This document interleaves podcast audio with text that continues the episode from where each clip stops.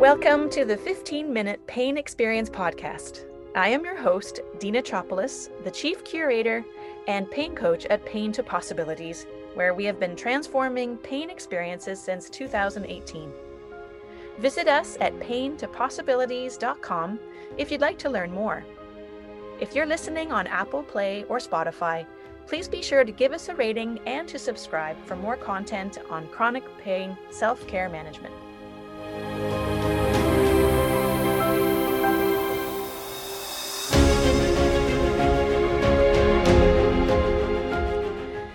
Ljucovic is a holistic nutritionist, yoga teacher, essential oils educator, and co owner of Balance Point Health Center in Oakville, Ontario, Canada. Through her own health challenges, Linda learned that the mainstream medical model doesn't always provide all the answers. Through persistence and a drive to find root cause, she learned that healing is possible when one gets proactive and then takes a mind, body, and spirit approach. She is the author of a book called Stress Less About PMS and is passionate about helping women balance their hormones. She currently educates other women and men on how to incorporate healthier habits into their lives and how to lead a more natural and toxin free lifestyle. She was also featured on Living a Better Life podcast, where she spoke about inflammation and H. pylori, and on Sandy K Nutrition, she is mom to two boys and is often found in her spare time hiking with her family, feeding her hungry boys, and educating her customers. In this episode, we will be exploring the vital role that magnesium plays in managing chronic pain. Magnesium is needed for more than 300 biochemical reactions in the body. It helps to maintain normal nerve and muscle function, supports a healthy immune system, keeps the heartbeat steady, and helps bones remain strong. It also plays a role in maintaining blood glucose levels, and it aids in the production of energy and protein. And, as we'll discover today, plays an important role in the management of chronic pain. Welcome, Linda, and thank you so much for being here. Thanks so much for having me, Jean. I'm excited. Well, me too. I've actually been wanting to have you on this podcast for some time now. So we finally get to do this. Part of the reason why we are here today talking about magnesium is because there is an important gap we need to fill. Studies show that around half of the US population consumes less than the recommended amount of magnesium from food. And considering an estimated 20.4%, that's 50 million US adults, have chronic pain, chances are pretty good that there is a large portion of our chronic pain community that is magnesium deficient. So, why is it, Linda, that our society is so deficient in magnesium?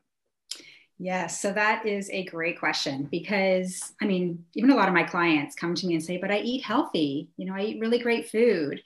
And um, I'm going to share two reasons on why it's not that simple anymore. Like, we can't really be passive with our health these days. The first uh, thing I want you to really think about. So, just right now, picture in your mind what our typical grocery store looks like.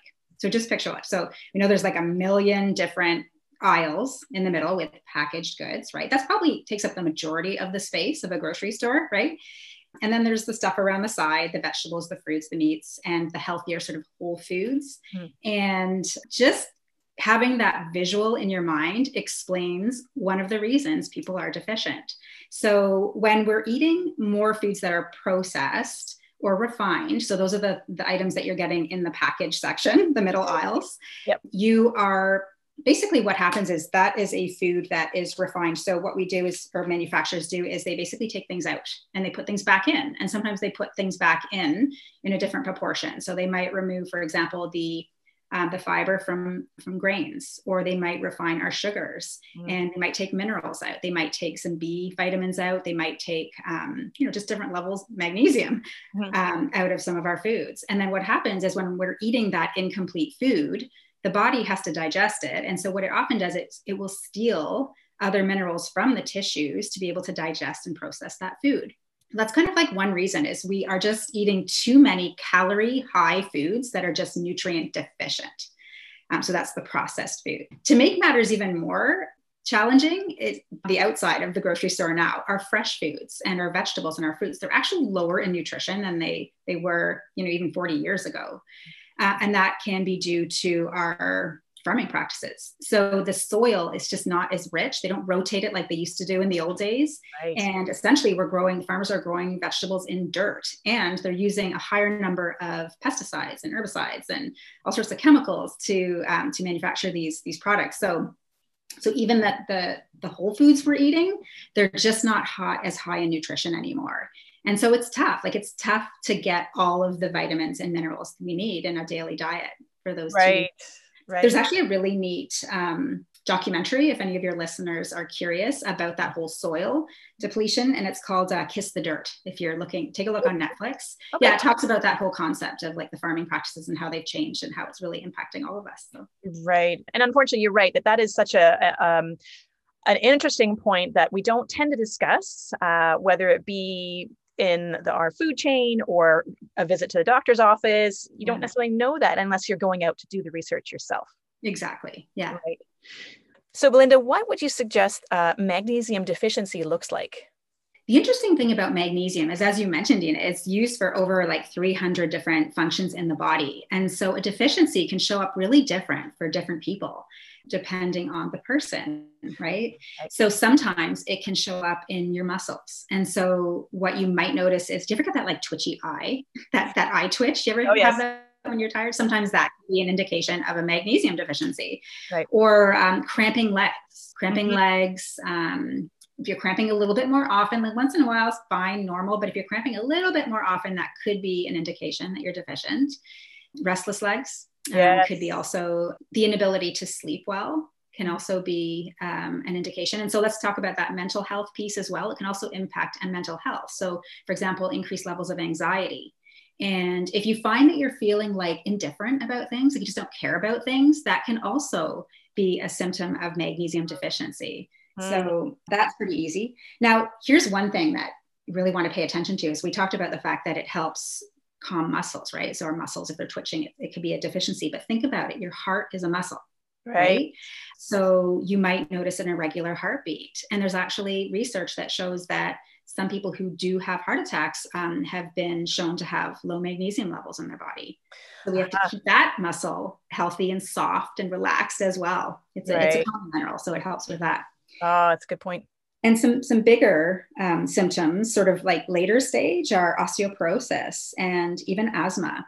Mm-hmm. Um, ooh, and another little one that's interesting is craving chocolate. So often we have cravings because we're deficient in certain minerals. And one of them for magnesium is craving chocolate because you're craving that, that cacao, which is high in magnesium.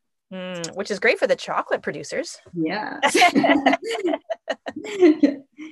I think I got them all. There's some like fatigue and weakness that can be one, but that's that's a hard one because it could be a whole bunch of different reasons for right. that. Yeah. Um, but migraines, you know, headaches, although that type of tension in the body um, can be indication of low magnesium which I think is so important for our community to understand because so many of those things you've mentioned in there are really you know difficult challenges that are faced by our community mm-hmm. are the restless leg syndrome the not being able to sleep because they're woken up in the middle of the night due to cramps mm-hmm. headaches migraines of course cravings absolutely yes I think it's uh, one of those things that's overlooked so easily. You're right, and and you're right. As we discussed earlier, before we pressed the uh, record button here today, was that it's not necessarily something you have time or your doctor would talk to you about. Mm-hmm. so this is where becoming your own self advocate and really learning and reading and asking questions, this being one of them, what mm-hmm. about magnesium, is really uh, something we try to support here at Pain to Possibilities. So, Linda, what are um, some of the effects that medications are having on our magnesium levels? Yeah, there are some known medications that can deplete the body of magnesium. And so, this is something that just like you were saying in terms of self advocating, I think that everyone really needs to get good at this is when your doctor gives you a medication, always, always, always ask about the side effects and if there's anything that you need to be aware of. Right. Doctors are busy and they don't always get to it. And um, and I would say understanding it as well, like understanding what's going on in your body is going to make you more compliant right in in following through and actually taking something as well so i mean there's lots like ppis proton pump inhibitors are, are one of the most common ones but there's you know you can ask your doctor and uh, or work with your pharmacist as well to ask about whether or not you need to supplement with magnesium if you're on a specific medication. But I think the key message here is that you just really need to always dig in and do your own research. Yeah, absolutely. Yeah. yeah. And ask questions. And I know, unfortunately, sometimes that's not always allowed, whether it be from time or whether it be from the physicians, perhaps. And this might be a tough one, but not wanting to be questioned around um, you know the approach so great point linda yeah. so another one of the key challenges that our community faces of course is sleep sleep is so elusive and as we know all too well is just one of those things that is a vital part of their overall well-being so how would you recommend magnesium can impact positively or negatively if we're deficient uh, on sleep yeah so magnesium it's not a sleep aid but it right. does help promote a restful sleep. And it does that a few different ways. So one of the ways is it, it helps to calm your muscles. So sometimes if you are holding on t- to tension in your muscles, but you don't even realize it, because maybe you've had that tension your whole life mm-hmm. or for years and years and years, you don't even know it's there. Uh, that takes up energy. And the magnesium just allows that muscle to, to relax a little bit so that you can then sleep, fall asleep easier. Right. It also um, increases GABA. So GABA is like a neurotransmitter in the brain. It's an amino acid that is like acts like a neurotransmitter in the brain and it helps to calm the body down. It's really important when it comes to stress. Right. So stress and magnesium is, is an interesting connection because um, when you're stressed, you burn through magnesium faster, you burn through more of it, but you need magnesium to modulate or regulate the stress response. If that oh, makes sense, kind of like the chicken and egg scenario, you need, you know, the magnesium is really important when it comes to stress, and you do need more of it. Right. Um, so, and if you're if you're in pain, you know you're stressed your body is stressed whether you realize it or not you are you are experiencing a stress in your body so you really do need that magnesium to help you know regulate that response and then to also relax those those tight muscles Right. Oh, such a great point, Linda. And I think just when since we're on the topic, I'm jumping ahead a little bit here, but I think the just on tying into what you had just talked about, I think there's also another symbiotic relationship that's really important, and that's understanding the calcium and magnesium kind of mm-hmm. relationship because it sounds like calcium and magnesium work really well together and if there is uh, too much calcium that's going to more or less stimulate the muscles mm-hmm. and magnesium is really important for kind of regulating that yeah you know think about back to the grocery store example too like if you start looking at some of the products out there um, you're going to see added calcium in pretty much everything mm. and um, so we're getting a lot of calcium generally if we're eating like the standard american diet some processed foods and some whole foods mm. and generally you need about like a two to one ratio to even get the calcium into your bones you need that magnesium you need vitamin k you need a few different things um, that work synergistically to better to together to get that calcium into you and to work well. Now, if you have too much calcium, it gets deposited into different areas of your body. Your body it finds it hard to get rid of that hardening mineral. It's a hard mineral, whereas magnesium is like a softening mineral. And so that ratio is key. Like standard in American diet, people are probably getting about like 10 to 15 calcium to one magnesium when you need that two to one ratio. Right. So often people do need to just be a little bit more strategic with getting more magnesium.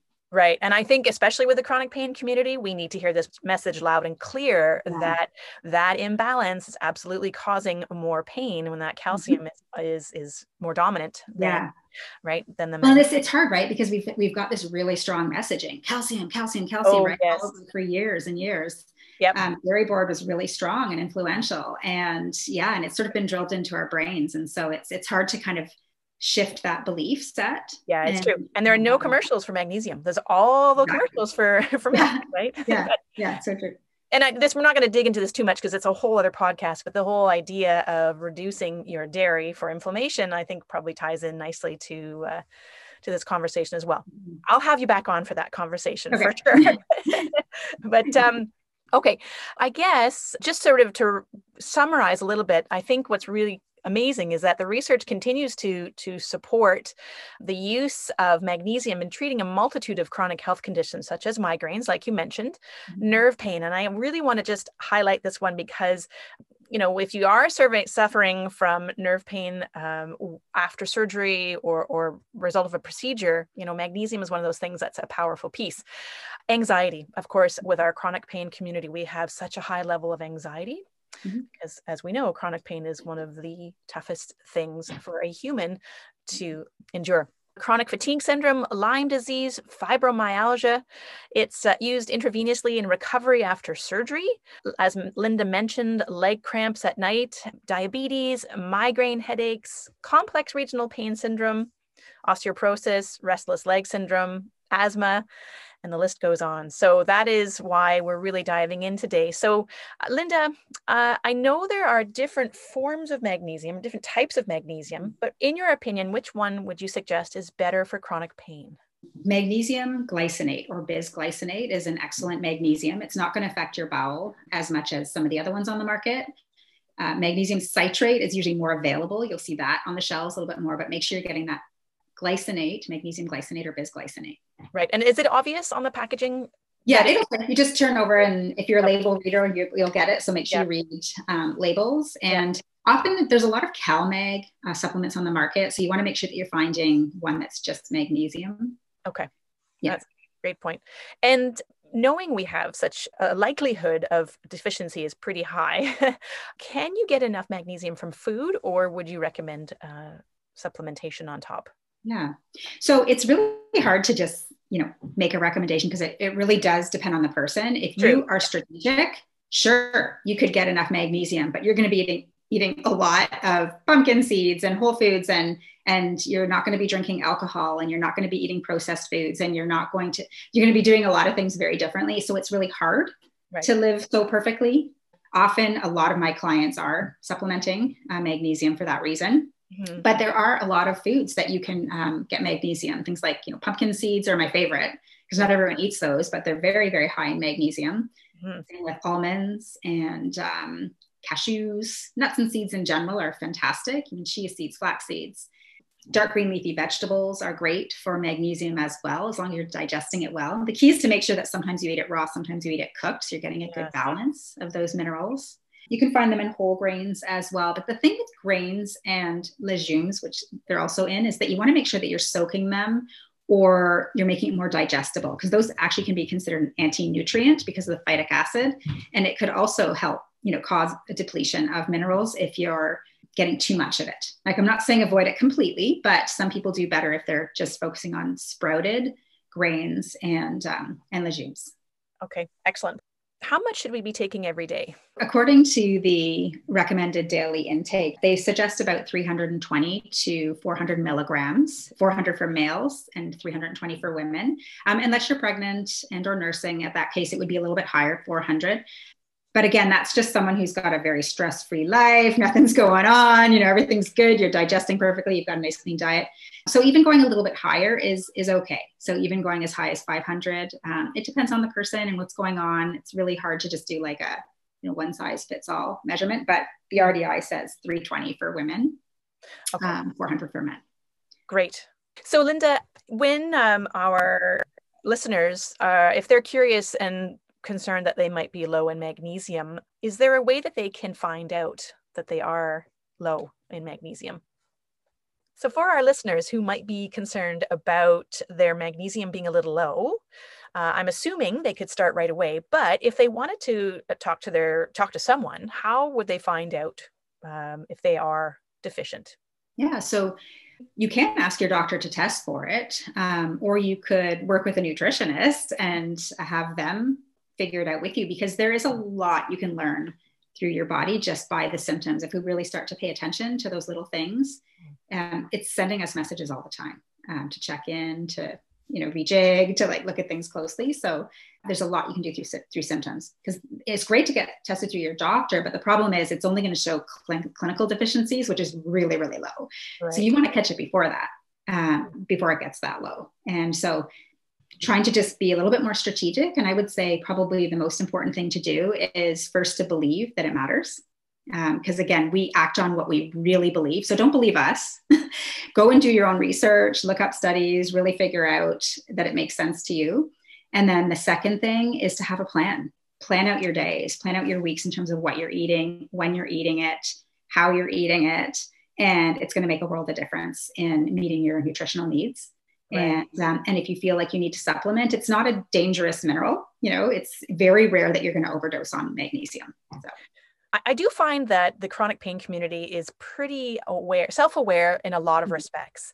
But when it comes to the nutrition side, I think we uh, we have a little room to grow there. So thank you for bringing that message home. That you know, self-advocacy here is really a key component. The more questions you ask, the more research you do, mm-hmm. and then it's you're right, paying attention to those signs and symptoms so I want to say thank you so much, Linda, for being here and for your time and for your expertise. I think this was a really important topic for us to tackle. So thank you. Thank you so much, Dina.